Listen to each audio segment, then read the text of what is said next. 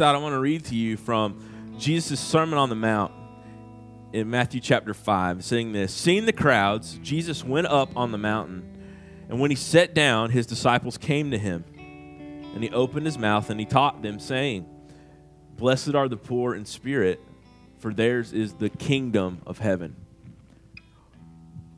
Blessed are those who mourn, for they shall be comforted. Blessed are the meek for they shall inherit the earth. Blessed are those who hunger and thirst for righteousness, for they will be satisfied. Blessed are the merciful, for they shall receive mercy. Blessed are the pure in heart, for they shall see God. Blessed are the peacemakers, for they shall be called the sons of God. And blessed are those who are persecuted for righteousness' sake, for theirs is the kingdom of heaven. Blessed are you when others revile you and persecute you and utter all kinds of evil against you falsely on my account. Rejoice and be glad, for your reward is great in heaven, for so they persecuted the prophets who were before you. Two things to note there is great, great reward in knowing the Lord. Second thing to note is that he mentions kingdom of heaven twice, and we're going to talk about the kingdom of God or the kingdom of heaven. And so as we do this, we continue to pass out. Remember Jesus talking about a new covenant in his blood that this represents. Just take a moment. Let us let's turn our hearts from the things that are going on around us and turn our hearts towards Jesus and his kingdom.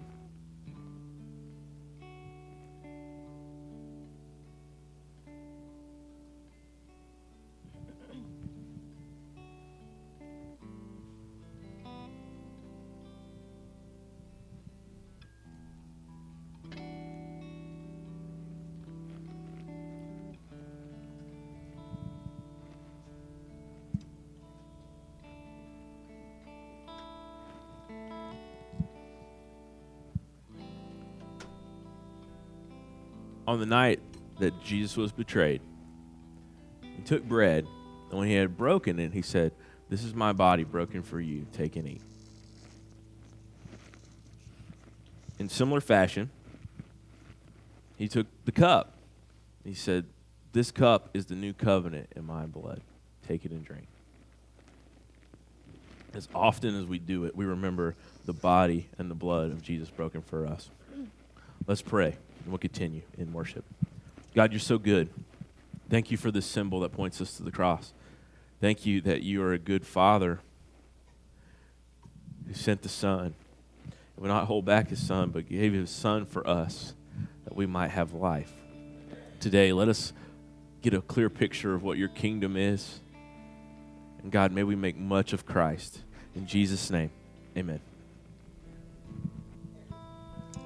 Well, I am really pumped to be here this morning because uh, I got some form of terrible disease, okay, like Wednesday and Thursday, and I appreciate many of you praying for me because it felt like the end of my life, and thankfully it is not. And I could also, that's further proof that I'm a wuss, okay? So thank you for your prayers, and I'm excited to be here and get to share God's word with you this morning. Um, when Jesus was on the cross, he hung between two thieves. And above, they mocked him with a sign uh, above the cross that said, The King of the Jews. Now, that was mockery, but just like the entire crucifixion, what these men intended for evil, God intended for good. Because through the death and resurrection of Jesus, those who are far from God can be brought near because Jesus paid the price for sin. While we were yet sinners, Christ died for us. And we have been looking in this series at that whole situation, what God has done, that He created everything good. We have sinned, fallen short, but God made a way for us to be reconciled and brought back to God, ultimately culminating in the cross of Christ. And we get to this point now where we're about to talk about the cross of Christ and this message being spread out over the world. But before we do that, we need to talk about something that if we don't talk about this part of the story of the Bible, we're going to miss a whole lot. And it's the kingdom of God. Because when Jesus, this is an example of it, when Jesus was hanging on the cross, the, everybody was mocking him, including the two thieves. But as Jesus hung and suffered, and by the way he suffered, one of the th- thieves saw Jesus and called out to him. And he said, Jesus, remember me when you come into your kingdom. And what does Jesus say? Today, son, you'll be with me in paradise. He forgives the man on the cross. But what does he say? Remember me when you come into your kingdom. Kingdom is a big deal in the scriptures, especially in the Gospels. It appears a hundred times in the Gospel in about 60 plus different situations because there's a lot of the Gospels have some of the same material in them. Okay, that's why they call Matthew, Mark, Luke, and John. They call them the synoptic gospels, okay? Not because it was a synopsis. I used to think that, okay? It's because, does anybody else ever thought that before? That's not what it means. It means similar. And so they all have similar information, and they talk about it several times. And so Jesus is talking about the kingdom a lot. In fact, in the Sermon on the Mount that starts out uh, in Matthew chapter 5, famous stuff, you get the Lord's Prayer in that one, okay? In, in the Sermon on the Mount with his Matthew 5 through 7, Jesus talks about kingdom a lot. In fact, most people believe that the Sermon on the Mount talks about what it means to live in the kingdom. It's the ethics of the kingdom. And so we're going to talk about the kingdom of God. Have I said kingdom enough? Because that's what we're going to talk about. Now, we're going to do this in a very unorthodox way this morning, okay? I don't usually like to do it this way, but we're going to do something a little bit different in terms of a message. I'm going to go ahead and outline it for you what we're going to do so you won't be like, what are we doing? You'll know, okay? That make sense? Outline form. And then at the end, we're going to apply it. Does that make sense? I'm going to tell you what I'm doing. And so what we're going to do is survey. Instead of me reading to you every one uh, every like 60 to 100 occurrences of the kingdom of God or the kingdom of heaven in the gospels, I'm going to summarize it. Is that all right? And survey it. Is that okay? Because if not, we might be here a long time and the children's workers will hate us, okay? they're al- it's almost Lord of the Flies down there anyway, probably. Like, I will rule, okay? no, we have good children's workers. That sounded awful. Somebody's like, it's my first time here. I'm leaving to get my child. Please don't. That was a joke. We do that here. So I want you to think about this. The kingdom of God, what does that mean? Well, hopefully, we're going to survey and we're going to look in each gospel, just a little piece of scripture in each gospel to help us understand the kingdom, and then we're going to understand what that the implications of that for our lives. That makes sense. So this is going to be we're going to be jumping around. So we'll have some scripture on the screen. If you got your Bible ready, man, you're going to flip through it. Those of you who were in church when you were a little kid, this is your Bible drill paying off today. Okay, if you did that. So we got Matthew. Know, know this: that the kingdom of God is an invisible reality that is prominent in our world, but we often fail to recognize it. Let me say that again, okay? Because that's a lot of words. The kingdom of God is an invisible reality that is prominent in our world, but we often fail to recognize it. This is not an unusual occurrence that something is prominent and all over the place. We fail to recognize it. We give you a scientific example the atom. As far as I understand things, we everything is comprised of atoms. Am I right, Kevin? Okay, I want to make sure Kevin knows science. Good, and that's true. And do you see your atoms? A T O M. Okay, not A D A M. Okay, atoms. Everything's comprised of atoms, and atoms are comprised of things, and, and it's it's quite complicated. And they, we've known uh, we've only known this and understood this for a short period of time on the grand scheme of human history. But that doesn't mean things haven't existed without atoms right? So atoms, you would say, are prominent. So if everything's made, this is made of atoms, and this is made of atoms, and my shoes are made of atoms, and there's atoms everywhere. They're prominent in our society, okay? atoms are, but they're not talked about a lot or are visible. Am I right? You following me? So just because something is not seen to the naked eye does not mean it does not exist, correct? And so we get to this point that I want you to realize that the kingdom of God is an invisible reality in some sense, that we don't see the kingdom. We don't see who's part of the kingdom with our naked eye. However, it's a reality that's prominent in our world, but we fail to recognize it. And this is very important because our world seems to be a mess.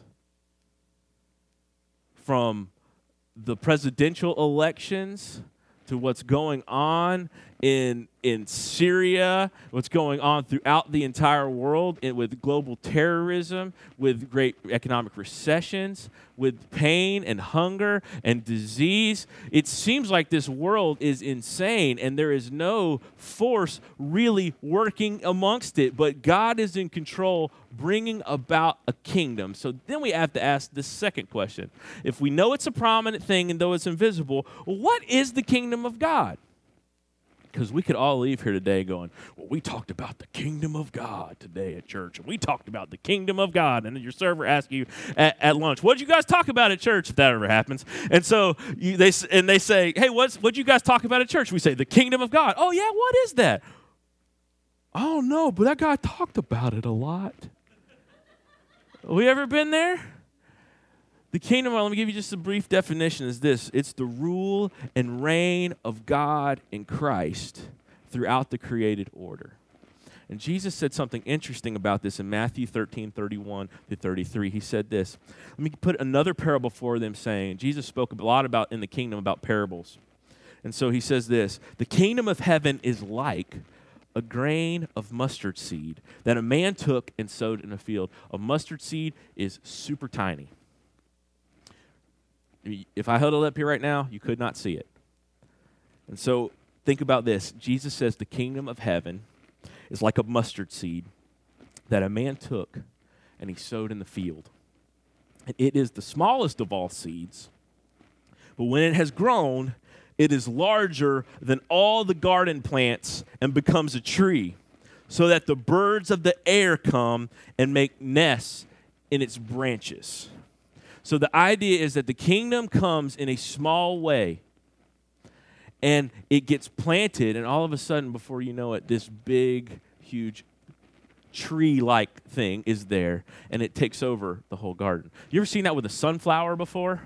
Sunflower seed, very tiny all before you know it, you could have one of the. It looks like you know, like Willy Wonka's Funhouse in the back of your house before you know it. Because that thing, the stalk's this big and it's it's huge.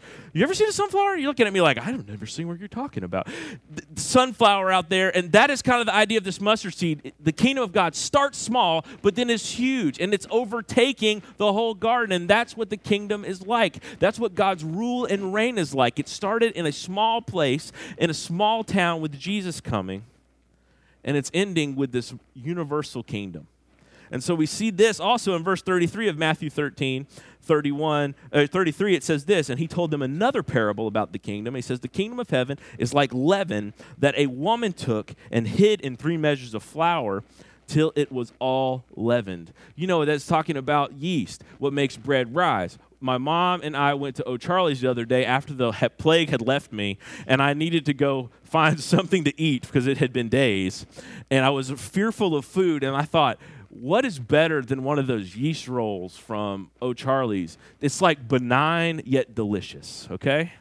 That's not a great way to describe food, is it? Benign yet delicious. But that, nonetheless, I thought, oh yeah, that would be perfect. So the came the first round came and I ate one and everything was okay. All right, thank God. It's like hallelujah. I mean, food stayed down, and then we asked the guy for more rolls, and it's like lunch rush, and you would think, okay, they'll come around. Well, it seemed like hours later, we were still sitting there, and he comes back and says, hey, listen um, our rolls are about this thick right now. Something went wrong with the leaven in them and would not rise. And so you think about this. So just a little bit of yeast. You're not pouring a lot of yeast if you've ever done baking before, and I haven't done that much. Okay, I've seen it on TV. And so you put the little bit of yeast on there, and it what it does is it expands. It causes. There's lots of scientific things that go in, involve this. We won't get into that now because you don't care, and I don't want to talk about it, and I probably don't know. And so it expands, it permeates that whole dough. Just a little yeast does that. And that is the whole idea of the kingdom of God. It is here in our midst. It is growing, it is advancing. The rule and reign of God in Christ is all throughout our world.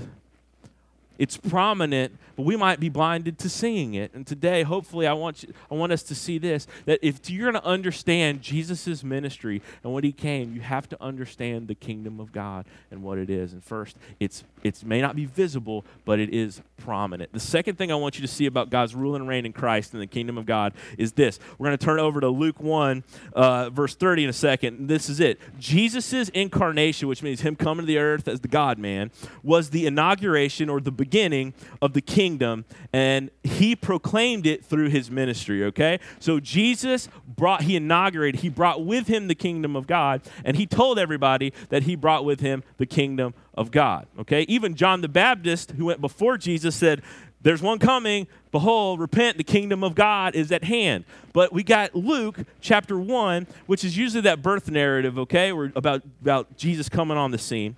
Here's what the story this is before Jesus is even conceived. And Gabriel comes and tells Mary, You're going to be with the child, and you're not going to know a man. And, and just as usual, the angel says in verse 30 of Luke chapter 1, and the angel said to her, Do not be afraid, because we all would be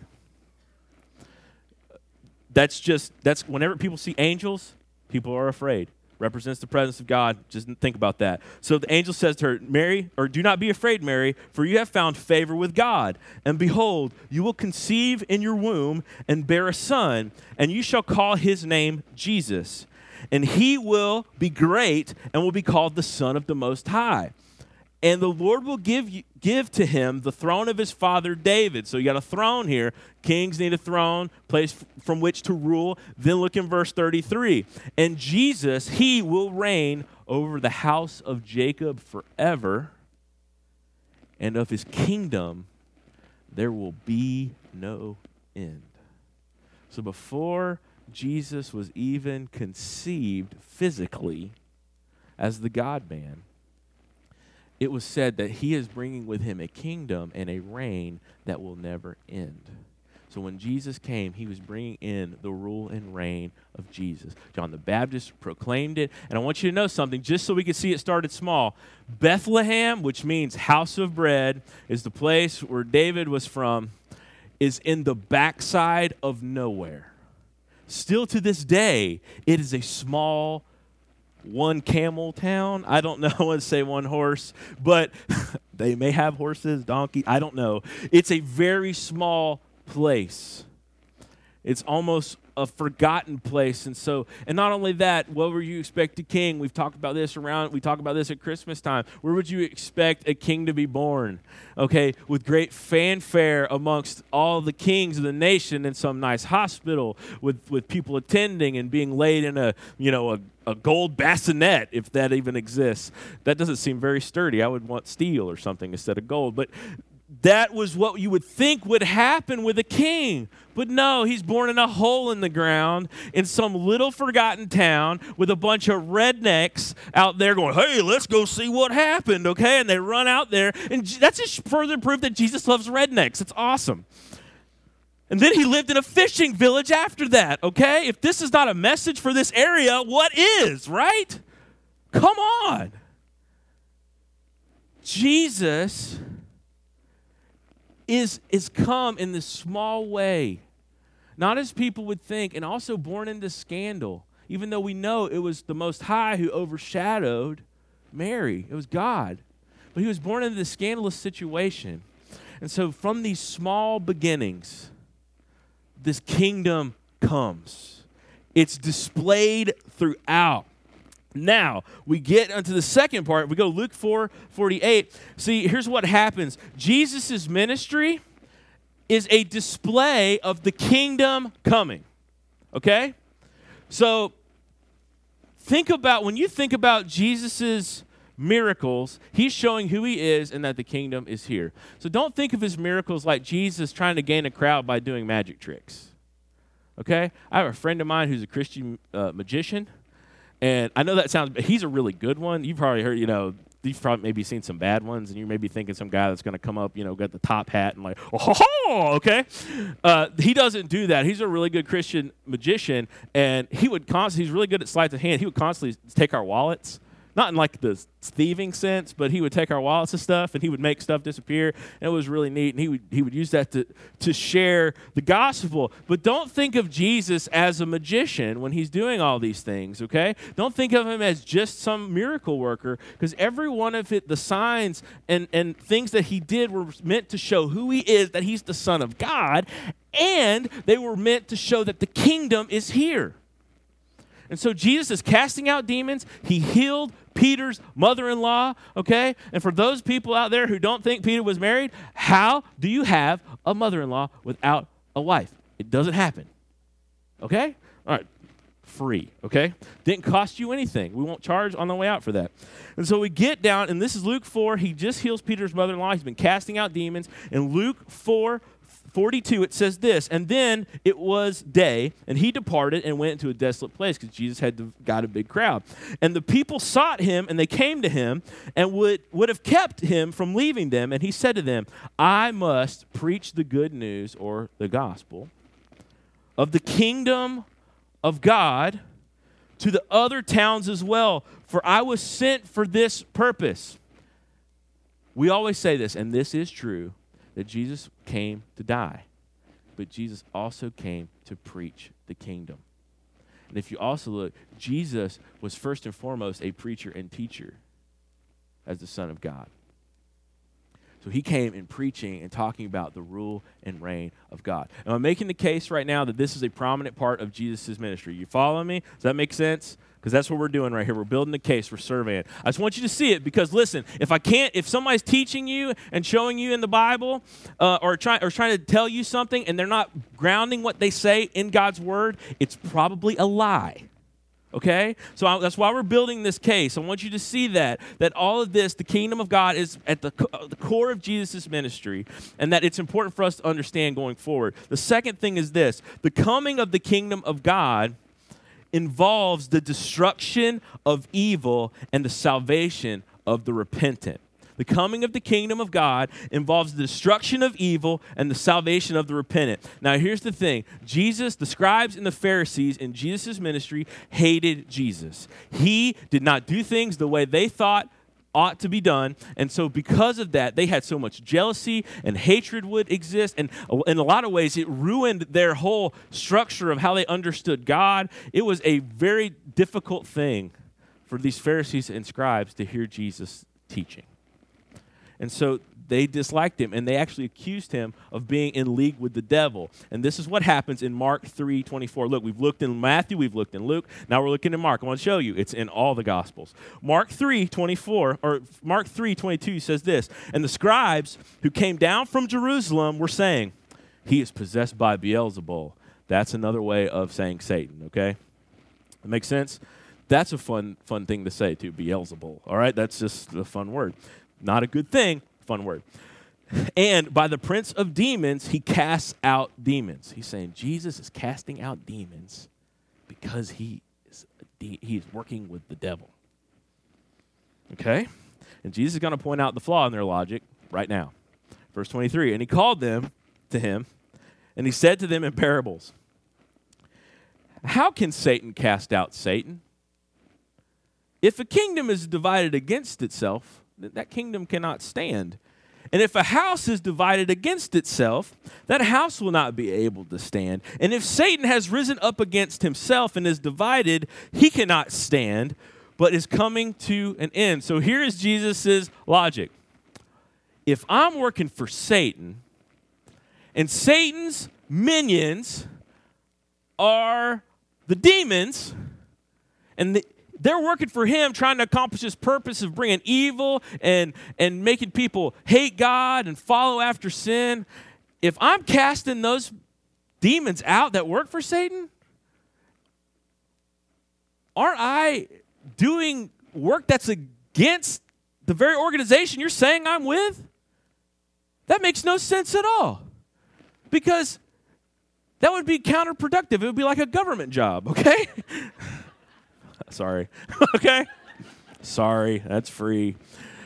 It, it's like we're it's like let's it's like hiring a demolition company and a construction company to work on the same project like simultaneously Like, all right, we're going to build this kitchen over here, and then you guys are going to knock it right down. All right. or we're going to start the roofing. You guys start unroofing what we roof simultaneously. Do you see how dumb that is? And Jesus pointed out, why would I be working for Satan if I'm casting out demons? If I was really working for Satan, I'd be putting more demons in people or hurting them. And so he says, this is silly. And he talks about a kingdom. And so there's obviously there's a dominion here. Colossians would talk about the dominion of darkness. There's a dominion, a, a realm in which the evil one is over. And so there is also this other kingdom that Jesus has come to assault, and that's the kingdom of Satan. And so here he says in verse 20, 27, it says, But no one can enter a strong man's house and plunder his goods unless he first binds the strong man. Then indeed he may plunder his house. Jesus has come in his kingdom to bind up the strong man who is the devil and kick his tail. He is a defeated foe. And so that the kingdom is coming, Jesus is defeating evil. Now, it's this you'll notice this. He's it's these are promises are now and for the future as well. We're going to see that again. So you got me? Jesus is coming. He's coming to bind up the strong man. Salvation's at its end. And so verse the, the third thing I want you to see about the kingdom is this. The citizens of the kingdom are those who are born again. We've looked at what gospels? Matthew, Luke, Mark, now let's look in John. A, a, a, teacher, a Pharisee, came to him by the name of Nicodemus, and this is John chapter 3, verse 1. So it says this Now there was a man of the Pharisees named Nicodemus, a ruler of the Jews. And this man came to Jesus by night and said to him, Hey, Rabbi, we know that you're a teacher that's come from God. For no one can do these signs that you do unless God is with them. And then Jesus, in true Jesus fashion, turns the conversation on its ear by telling him something very provocative. Verse 3 says this Jesus said to him, Truly, truly, I say to you, unless one is born again, he cannot see the kingdom of God. And Nicodemus is confused. We see this in verse 4. In one of the most uncomfortable statements in the Bible, I believe. Nicodemus said to him, How can a man be born when he is old? Can he enter a second time into his mother's womb and be born, shiver, gross shake? That's not against my mom, that's just in general. Love you, mother. Jesus answered, Truly, truly, I say to you, unless one is born of water and the Spirit, another way of talking about being born again, he cannot enter into the kingdom of God. So we got these. I want to, we're going to explain this in a second, but I want you to see this. The kingdom of God, the kingdom of God is, is came and started at Jesus' birth. It, it's a reality that's here, this rule and reign of God. It came when Jesus came. Not only that, he's preached it throughout his ministry and taught about it throughout his ministry. And so our survey here, just so you know this, is just scratching the surface of the greatness of God's rule and reign. It's all throughout the gospel. So hopefully this will make you go home and look up the kingdom of God and read it all throughout the gospels. And then not only that, I want you to see this that Jesus, when he comes, the coming of the kingdom is the destruction of evil, the destruction of death, the destruction of pain. There is a going forward of the goodness of the gospel that is crushing evil, okay? This kingdom is advancing, and in its wake, it's leaving peace and not destruction. And so we see also this that if you are to be, and this is very clear teaching from this passage, Jesus says, if you want to be a part of the kingdom of God, you must be born again. How do, what do we understand that as? We are all dead in sin spiritually and we will suffer those consequences of death physically. Of, of sin is death, and we will suffer that physically. But what has happened is through Christ and his finished work, and through his Spirit, by faith, we can be made new. We can go from being spiritually dead to being spiritually alive. And so to be a part of the kingdom to be a citizen of the kingdom is to be born again and made new. So, this kingdom that's advancing, that's destructing, destructing evil, there's only one way to be a part of this kingdom, it's to be born again by faith or through faith in Jesus Christ. Fourthly, we got through the survey part. You still with me? I wanted to build the case. Fourthly, the kingdom is here. Well, not just in Hartsville, but it's it's present here. Been present since Jesus came. The kingdom is here. The rule and reign of God in Christ throughout the whole cosmos, throughout the whole universe, throughout the whole created order is here. It's present. It's advancing and it's coming. We're going to talk about that just again. I want you to hear it. The kingdom is here, present, it's advancing, and it is coming. Matthew chapter 16, verse 13. We'll start there and read this section together. Now, when Jesus came into the district of Caesarea Philippi, he asked his disciples, Who do people say that the Son of Man is? He says, he's getting kind of an opinion poll here is, Who do people say that I am? Are they picking up on the fact that I'm the Son of God? In verse 14, it says this And they said, Some say that you're John the Baptist, others say Elijah, and others say Jeremiah or one of the prophets. So they're kind of missing who Jesus is. They're obviously they're recognizing him as some kind of holy man, maybe a prophet, but they're failing to recognize him as he is, except for this. Jesus asked this question. He said to them, But who do you say that I am? Now, this is a, a, conversation with his disciples, those who've been following him the closest. In verse 16, Simon Peter replied, You are the Christ. That's not Jesus' last name, that's a title. It means Messiah, the chosen one of God, the one who's come, the Lamb of God, the one who is the God man who lived a perfect, sinless life, who is anointed by God to pay the penalty for sins. That's what Christ means, Messiah. And he says, Peter recognizes this. He says, You're the Christ the Son of the living God. And Jesus answered to him, Blessed are you, Simon of Barjona. And this is one of the great things that you need to understand this. If we believe it's not because of our own doing, it's because of the work of God. For flesh and blood has not revealed this to you, but my Father who is in heaven. He has seen the works of Jesus now, by the grace of God, it has been revealed that he sees clearly who Jesus is, that he's the Messiah. Now, pick up in verse 18. And I tell you, you are Peter, and on this rock I will build my church, and the gates of hell will not prevail against it. First off, we need to talk about this just for a second, okay? And we're not going to get too bogged down in this. There's been some controversy about this uh, this verse uh, for centuries. And so we'll just talk about this for a second. Peter, his name here, Petros in Greek, is similar to rock. Petra, if you've ever heard the Christian old Christian band, they're named Petra. Petra means rock, okay? And so there's a play on words going on here. And so here's this idea, and some people take this to mean that Peter is the head of the, the, the church, the, the visible church. There's no precedent for that except for historical precedent. Biblically, there's no idea, there's, there's no real reality of Peter being the first among the apostles in the sense of that he should be the pope or anything like that. Uh, that, that is, there's no precedent for that. And so here's the idea when he's saying Peter, it's okay if, it, if he actually means Peter is the rock here because it would make sense on play on words. But it's not Peter in and of himself that's the rock, it's what he believes. Because what does Peter believe and have the guts to say? That Jesus is the Son of God. And so, if that is the way to interpret that, which I think it's, it's probably it's the most likely that Peter is the rock here. We don't have to take it into some stratospheric place where Peter is the head all time and everybody following his footsteps is the head of the church. There's no no precedent for that. But I want to make this very clear that what's going on here, it's more about Peter's confession than Peter's person. Make sense? Peter has recognized something true that Jesus is the Son of God. And he says, on you and all, on all the apostles in this church, this I'm going to build my church upon, on this confession of who I am.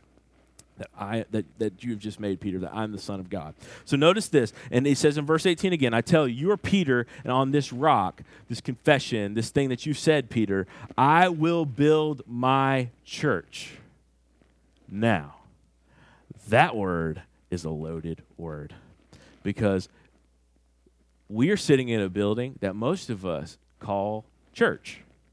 Now, this used to be an old movie theater.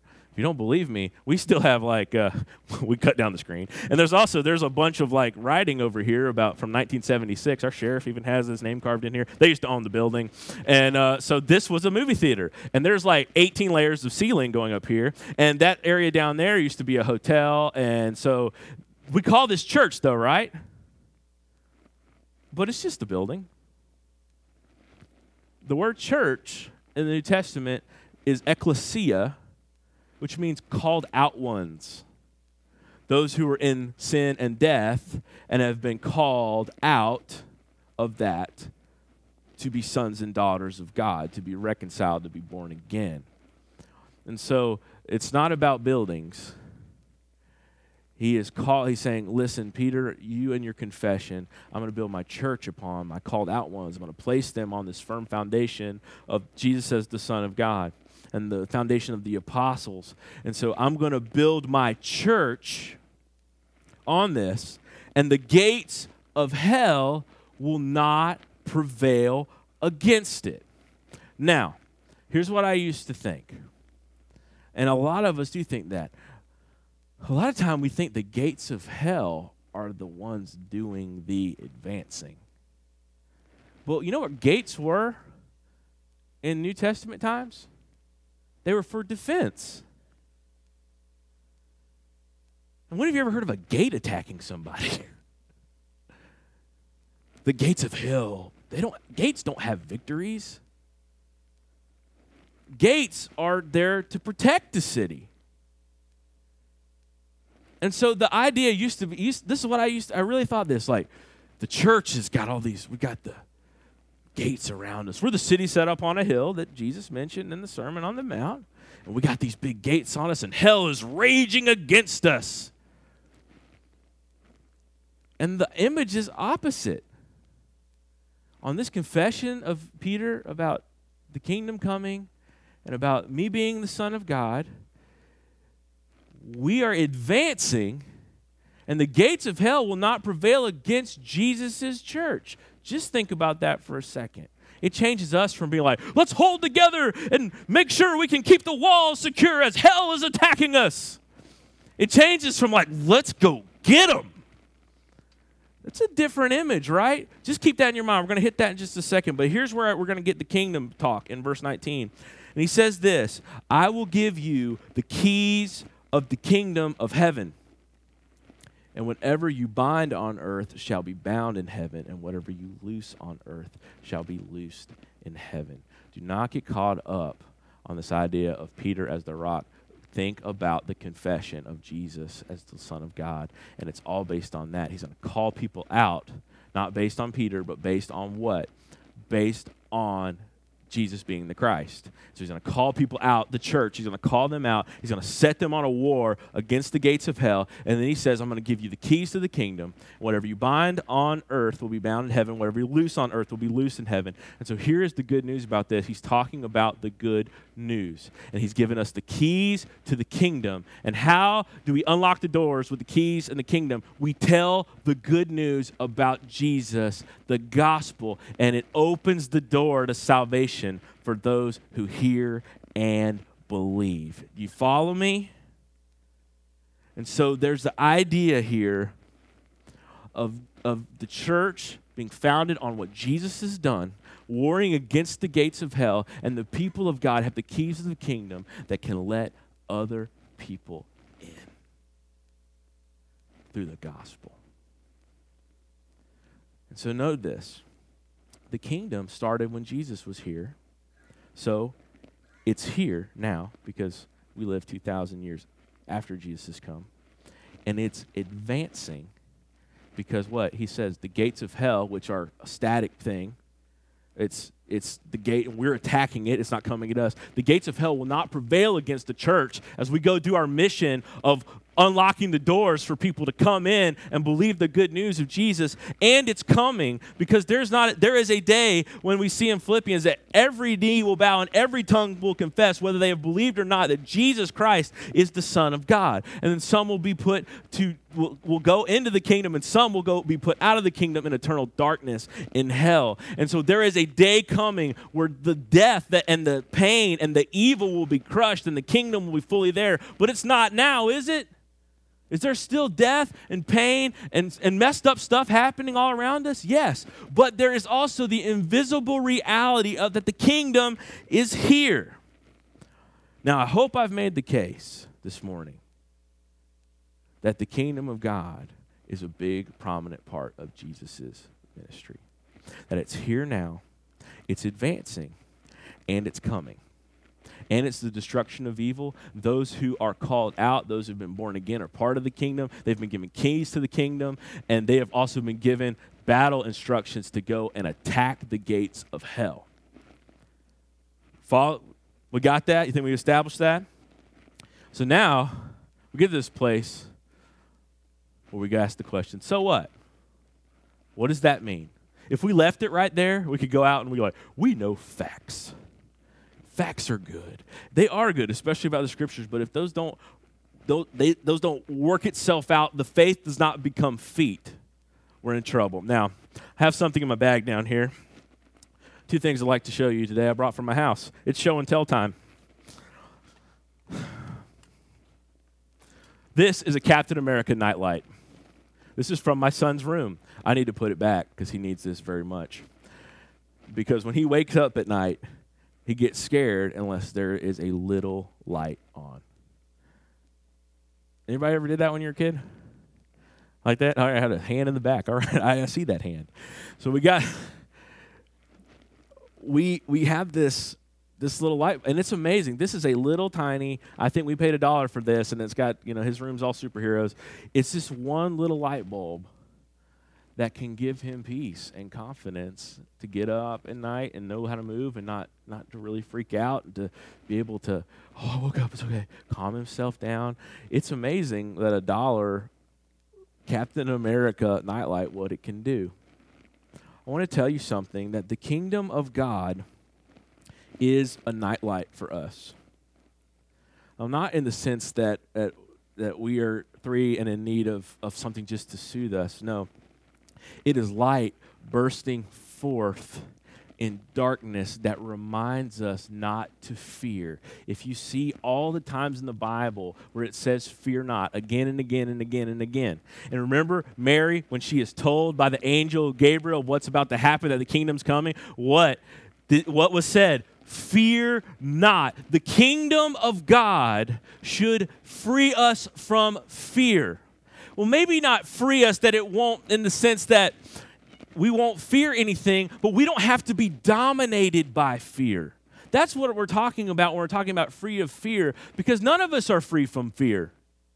It's gonna be ever ever present there. So what? What do we what what can we do with this knowledge of the kingdom of God? We can go to war and fight fear, knowing that the kingdom is our nightlight, that it, it, there is light bursting forth in the darkness. I want you to know this. Instead of being upset and scared and worried about foreign domestic peoples being coming into our borders and there are legitimate concerns i understand all of that but i want you to think about it. We don't live for this kingdom anymore. Not ultimately now, we should always be good. The Bible talks about very, very clearly about being good citizens of the kingdom of God. But I want to make this very clear. Our first allegiance, if you are a believer, you are called out not to be an American, but you are called out to be a citizen and a child of the kingdom of God. And that has to be your first allegiance. Has to be. And then you can start thinking of things differently. I had some. We were. I was slated to go to Guinea, West Africa, a couple of summers ago when the Ebola virus broke out. That's kind of a big deal. And so we actually had to cancel our trip. And you know the reason we canceled our trip? Ebola. And we were still going to go for a while while the Ebola was still there. Okay? This is all true. Amy's not, yeah, you're here. That was all true. That was that was the that was the strangest mission trip discussions I've ever had with people. Like, should we go because of Ebola? And so, and there were people that were already over there in those countries that got Ebola, and people pitched a fit when they brought them back to this country. Okay? Not not like we're talking about Americans who were over there and they brought back to this country. And I want I want and, that, and that's been an issue. Like, whoa, how can we bring bring them back. Folks, those people who were over there getting Ebola were people spreading the kingdom of God. Almost every one of them, that doctor who came back was a missionary. And maybe we do need to be concerned about infectious diseases. I believe that. I'm all for the CDC in Atlanta, but maybe we should think about a different kingdom instead of our own sometimes. Just think about that. And instead of being worried about the Syrian refugee crisis in the sense of that they're going to come over here and, and, and, wreak havoc, and there is legitimate concern about security, don't get me wrong, okay? Don't leave here as I'm trying to make policy for you, okay? I don't care about that. Not first and foremost. What I really want you to see is this What if God is bringing Muslims here to hear the gospel? Yes, it's dangerous, and yes, we should have people who and ask people to make intelligent decisions. But maybe we should take the hate out of our heart and put the kingdom there. And again, I'm not saying let's just let anybody, you know, this is this is dangerous ground, I know, because we're, we're trifling people's political belief. But I want you to know something. We have to live for the kingdom of God and not America. It's not the same thing. Reagan was wrong when he said that we are the city on the hill. No, the church is. Always has been. Governments come and go historically. The kingdom has outlasted government upon government upon government. It's outlasted persecution. It's outlasted all these things. The kingdom is what matters. And so here's the good news the kingdom is advancing. The gates of hell are not overcoming. And so you can have confidence. You can have this night light in this dark world, this light shining through that gives you confidence and hope, which is the kingdom. Because what is going on in this world neither takes God by surprise, is out of his control, and is that's not happening. And it's all a part of the of his plan advancing, of his kingdom going forward. And so instead of necessarily looking at how bad everything is, which we tend to do, and we tend to talk about, especially in church, man, everything's going, to oh man, it's, everything's going to hell. Instead of looking at it that way, maybe we can see the opportunity for the kingdom to advance first. And think about political considerations second.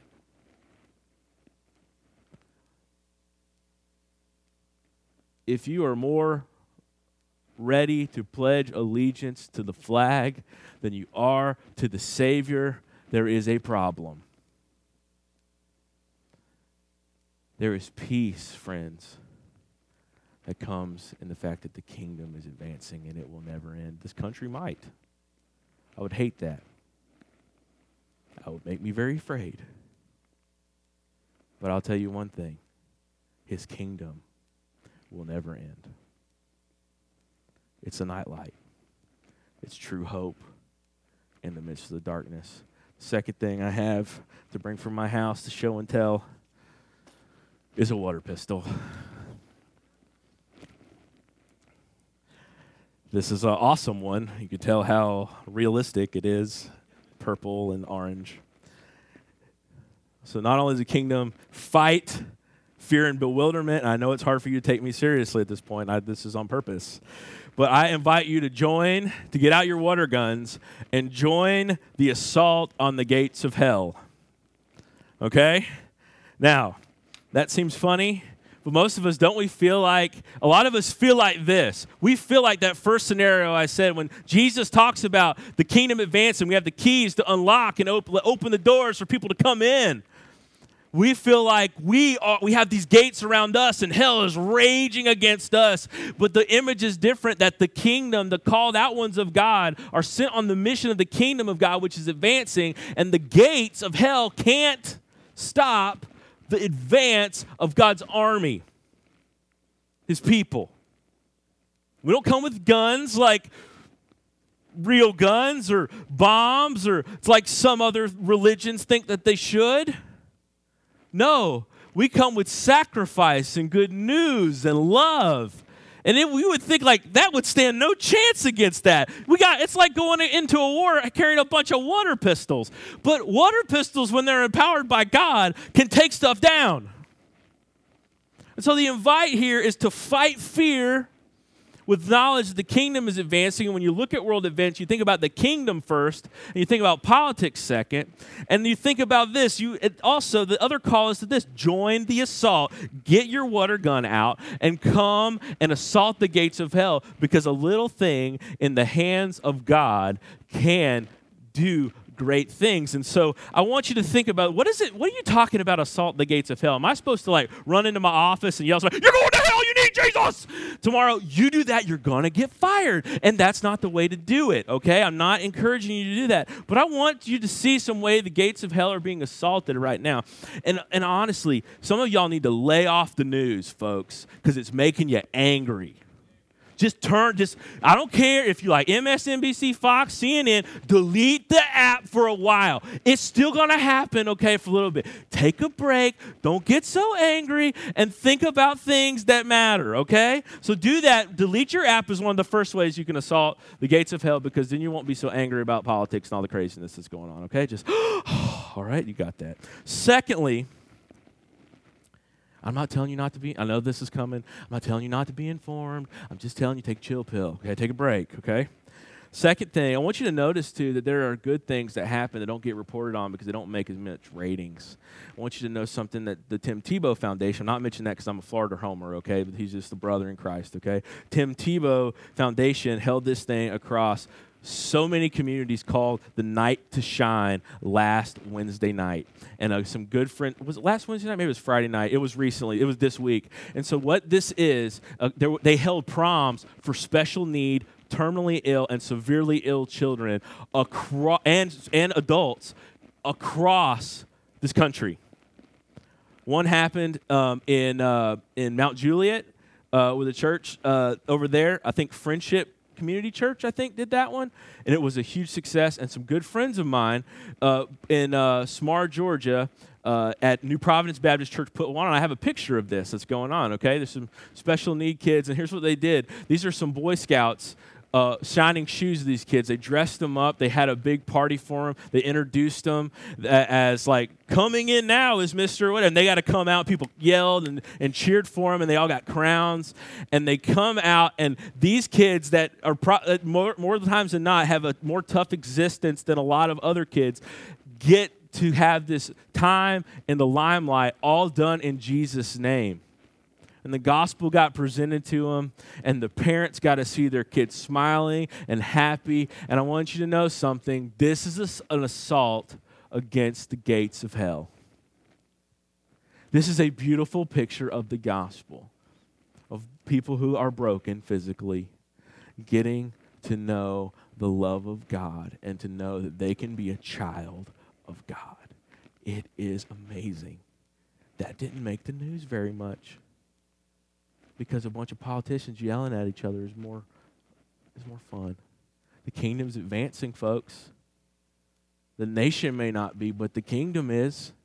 Secondly, I like to show you this. Um, this is the next next thing I had that. I'm gonna have uh, Rhonda read this for. I'm kidding, Rhonda. you just I don't know. I had caught you in my eyesight. Sorry, Rhonda. this is uh, this is the Gospel of Luke translated into the Kurdish language. The Middle East um, has been divided by was divided in a lot of ways, border wise, by um, right after World War II. In a lot of ways, um, this this way this happened, uh, and and they did not the the Western countries really divided and set the boundaries on a lot of these countries. And because of that, some people groups were divided into different areas. And because of that, they've become minorities and they've been picked on as minorities. There's one Muslim group called the Kurdish group of people. We have some friends who are Kurdish who have been there uh, in Iran, Iraq, and some other places. And they are constantly being picked on just as much as the Christians by ISIS and ISIL. And this group of this small, this small you know, uh, group of people, the Kurdish Muslims, have, have not had the go- any gospels translated into their language until this week. And our my, the president of the seminary I went to, Dr. Mohler, posted this picture. He got a, first copy of the Gospel of Luke in the Kurdish language that has ever existed. The gospel is not dead. The gates of hell are not winning, it's going forward. I want you to see that. And we get to join the fight. Now maybe you can't maybe you can't read that. I can't either.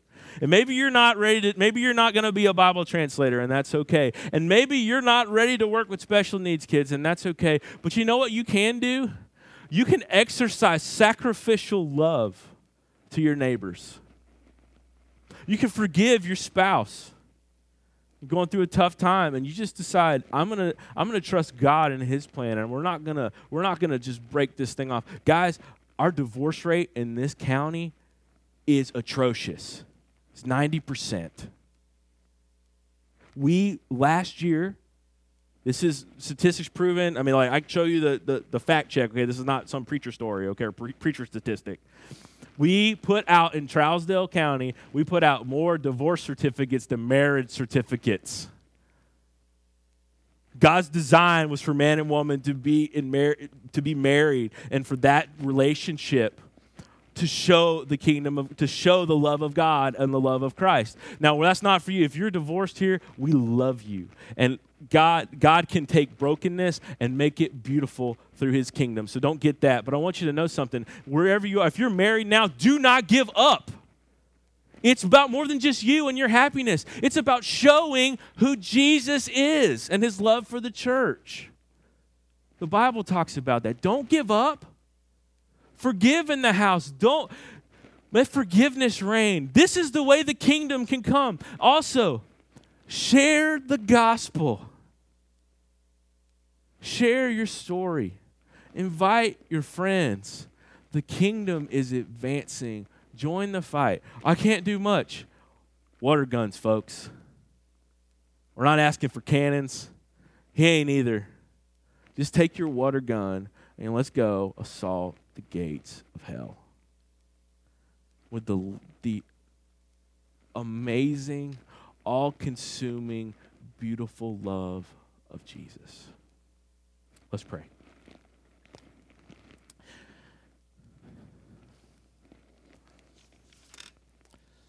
Our Father in heaven, hallowed be your name. Your kingdom come and your will be done on earth as it is in heaven. Give us this day our daily bread, and forgive us our debts as we have also forgiven our debtors. And Lord, lead us not into temptation, but deliver us from evil. God, you told us to pray, gave us a way to pray, and you told us to pray and ask that your kingdom come. And God, we ask that right now, in this church service, in this time of worship, God, that we would be that this would be a part where we see your kingdom come and your will be done, God. Give us freedom from fear. Give us knowledge to fight fear through your kingdom. And God, let us join the fight of the, for the advancement of your kingdom. You are good to us and you have called us out of darkness into marvelous light, and you have transferred us from, from the wicked dominion of Satan, and you have brought us into the marvelous kingdom of God. And so may we invite others to this kingdom. And may we see the kingdom come and attack the gates of hell with sacrificial love and the gospel. We love you and give you all the glory in Jesus' name. Amen.